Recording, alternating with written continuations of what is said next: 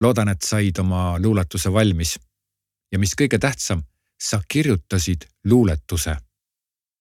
sellega lõpetame luuletuse teema, klikka märgi läbituks, et liikuda edasi järgmisele loengule